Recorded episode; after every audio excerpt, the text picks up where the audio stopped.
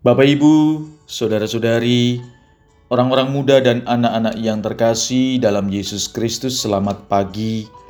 Salam bahagia dan salam seroja untuk kita semua. Berkah dalam.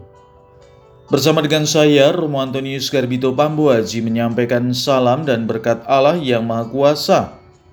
Dalam nama Bapa dan Putra dan Roh Kudus. Amin. Hari ini Senin 15 Februari dalam pekan biasa ke-6. Bacaan pertama dalam liturgi hari ini diambil dari kitab Kejadian bab 4 ayat 1 sampai dengan 15 dilanjutkan ayat 25. Bacaan Injil diambil dari Injil Markus bab 8 ayat 11 sampai dengan 13. Sekali peristiwa, datanglah orang-orang Farisi dan bersoal jawab dengan Yesus. Untuk mencobai dia, mereka meminta daripadanya satu tanda dari surga.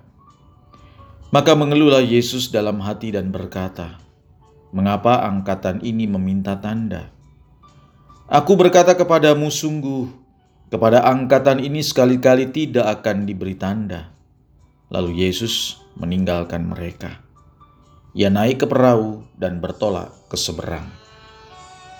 Demikianlah sabda Tuhan terpujilah Kristus. Saudara dan saudari yang terkasih, Injil yang baru saja kita dengar memperlihatkan bagaimana Yesus kecewa dengan orang-orang Farisi yang meminta tanda dari Dia. Mengapa ia kecewa? Jelas karena orang-orang Farisi tidak pernah bisa menangkap dengan apa yang dibuat oleh Yesus. Dalam kehidupan kita sehari-hari, ada kalanya kita membuat Yesus kecewa dengan kedegilan hati kita. Banyak tanda, banyak mujizat, banyak hal yang telah dibuat Yesus bagi kehidupan kita tetapi kita masih saja belum bisa menyadari dan belum mau membuka mata untuk itu. Tak jarang kita mengeluh terhadap situasi yang tidak menyenangkan. Sebagai orang beriman, kita lupa bahwa setiap pengalaman yang Tuhan berikan tentu punya maksud.